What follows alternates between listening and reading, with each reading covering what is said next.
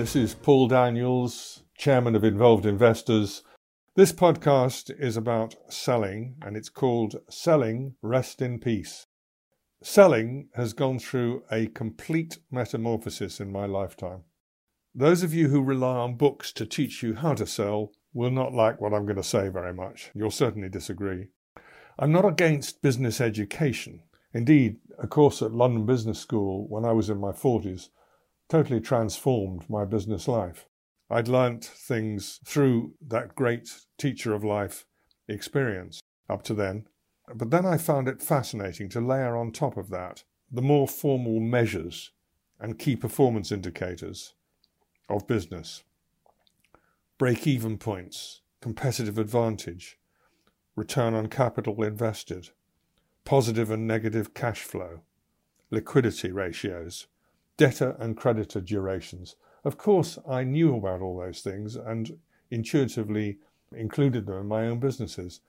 But actually, the formalization of those thoughts into a more regulated mindset was very helpful. And indeed, I came out of that course, doubled the profits of S. Daniels PLC in both the following years. And then in the third year after leaving London Business School, we floated on the main list of the London Stock Exchange. When I was a boy, there was a famous book. It was a must read. It was by Dale Carnegie, and it was How to Win Friends and Influence People. I'm sure it's still published. I started reading it, but frankly, I felt it insulted my intuitive knowledge. If you need to learn how to win friends and influence people from a book, then in my view, you'll never win friends and influence people. Just as human beings can compare faces, every single face is different. They can recognize that each one is different. They also can spot sincerity, spontaneity, genuineness, warmth, love, kindness. There's no way that you've got time to look it up in a book. Page 14, number 4 paragraph dealt with this. And indeed, if you have to, you haven't got it. So to me, forget learning about selling in a book. But it is about that title, making friends and influencing people. And the prerequisites for that are either in your personality or they're not. If they are, they come in the form of kindness, sincerity, integrity. If you have those, and an outgoing personality with a sharp intellect, you will be able to sell. Or not sell, actually. Be an ambassador for your company, because that's what it is. Selling is not about selling things. Isn't that a ridiculous statement? Selling is not about selling things. No, it's about people wanting to buy things from you. That's what selling's about. And being an ambassador and putting forward your company's point of view and your company's values, you are doing just that. Just present the facts, answer the customer's questions, and secure the next step in the process.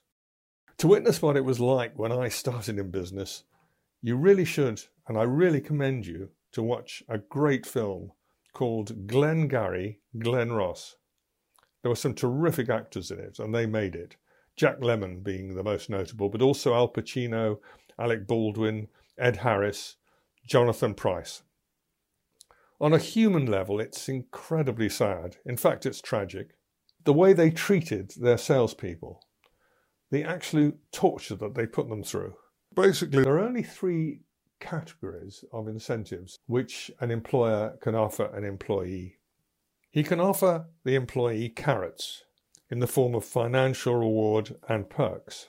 I remember very well when Marks and Spencer used to treat their staff much better than any other retailer. And for example, they offered the ladies in their businesses, and there were obviously thousands of them, free hairstylists and free hairdressing sessions every week. Means a lot to a lady, means a lot to us guys too, to see them. And it gave them self worth and pride and was tremendous incentive for them to join Marks and Spencer and be part of those sorts of supports. They've got more since, of course, and every other company's got onto the, the same ideas. So carrots are the first, The second are sticks, and I'll give you some example of sticks from Glengarry Glen Ross. And the third, which actually could well be the most valuable of all, is appreciation. It costs nothing, but it's a simple pat on the back. It's a name in the company bulletin or magazine. It's the chairman mentioning somebody in a speech. Appreciation goes a long way. But with Glengarry Glen Ross, it was all sticks. He talked about AIDA, A I D A, attention, interest, decision, and action. And then he finished off by saying, Are you interested? I know you are, because it's sell and close or walk. The big stick. Other memorable quotes from that film are ABC, always be closing. And closing is important. And put that coffee down. Coffee is for closers. You remember Michael Milken in Wall Street. Lunch is for wimps. Actually, I don't think lunch is for wimps. I rather like lunches. I enjoy them. I get a lot of time to get to know my business associate over a lunch. And my blood sugar drops if I don't have them. So I actually have always quite liked lunches. I don't decry them. I'm not one of those hard people who starves themselves to give an impression. Blake also says, I'd wish you luck, but you wouldn't know what to do with it if you got it. Real put downers all the way through. And the fact about the film is that the product is a complete fabrication, a, an utter con. Attitude is a huge requisite in selling. I'll tell you a little story. I think it's apocryphal, but it's a great story. In the 1960s, the shoe industry was booming post war. A Dutch company called Bata Shoes and British Northampton based shoe companies were colonizing the world and providing them with footwear. A British shoe salesman was dropped by helicopter onto a tropical island in the Pacific. Not many people had been there before. And he was dropped into a clearing in the jungle and he fought his way through the jungle. And on his way, he met many of the indigenous people who were very surprised to see him there with his briefcase. Um, and he talked to them and got to know some of them and eventually found the only phone box on the island. Of course, there were no, absolutely no mobile phones or anything like that then. And he phones his office and he says, Will you please be good enough to come and pick me up from this island? There are 20,000 native people here. None of them wear shoes. And the helicopter came and picked him up.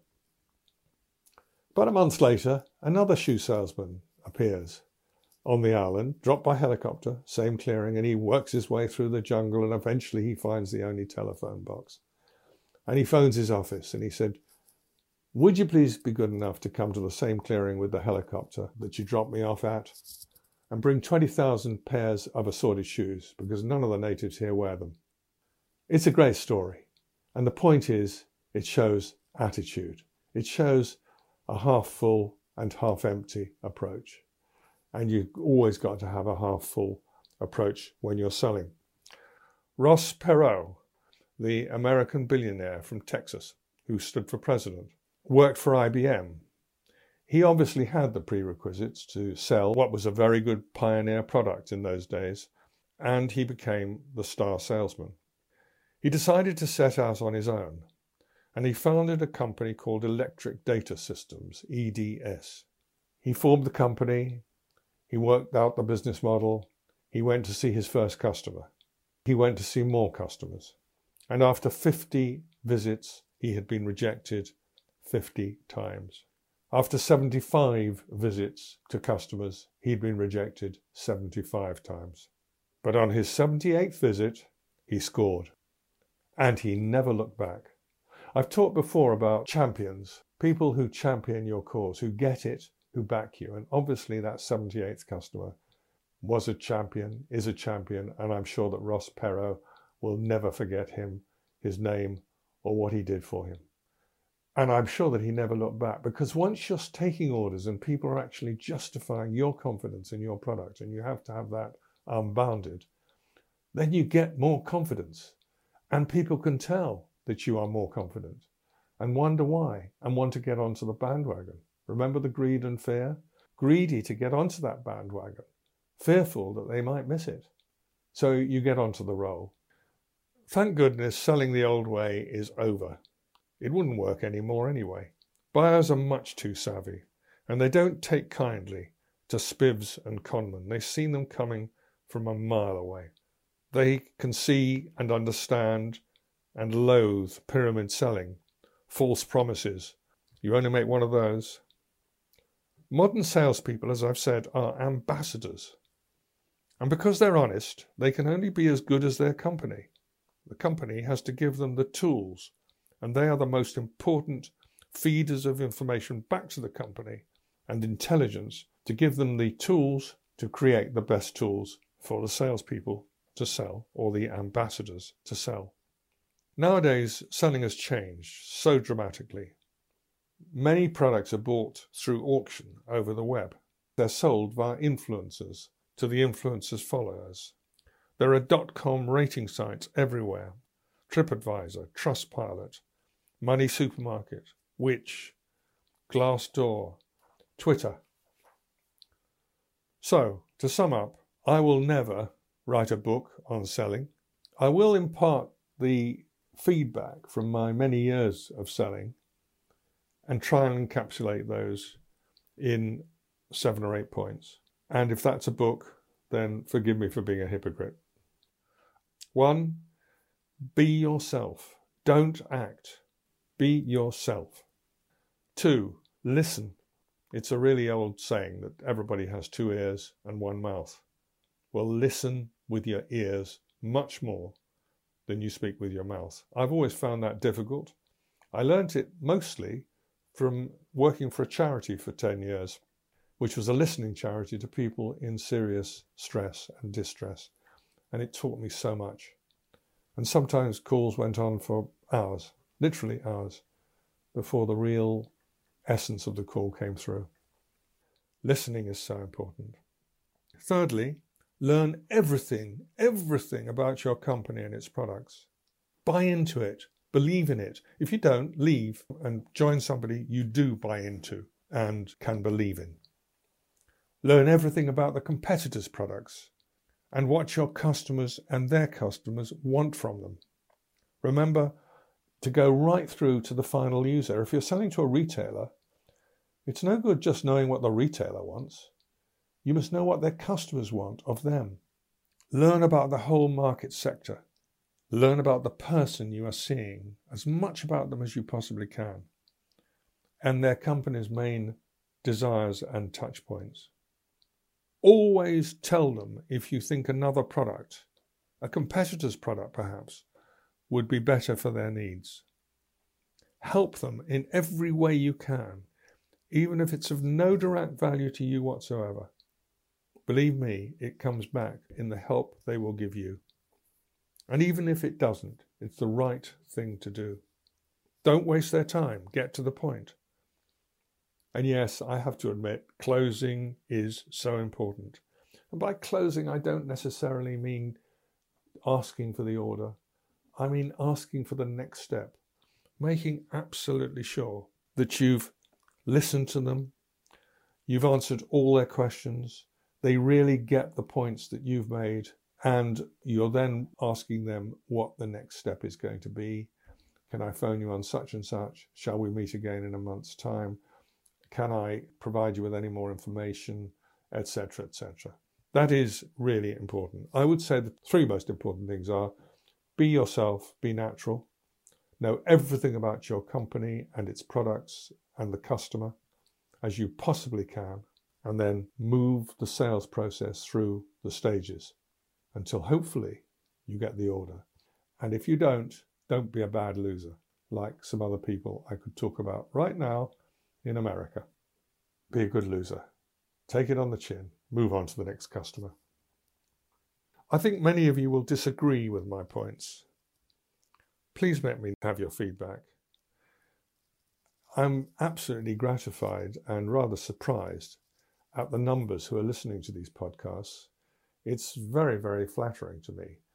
But I would really love the feedback, and particularly from those who disagree with practically every word I say. And I can quite understand there would be many. Anyway, ambassadors are essential.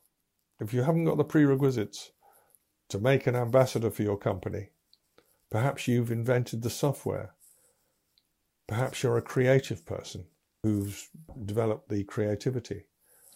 Perhaps you've developed the IP. Whatever it is, horses for courses. Put the ambassadors out on your front line and stay behind and direct them. I wish you much success. Of course, the front end, the sharp end, is by far the most stressful, but easily the most exciting in business to me. So get out there if you can, prick your fingers a few times, have some failures, be a good loser, get out there and win. Good luck, folks. Speak again soon.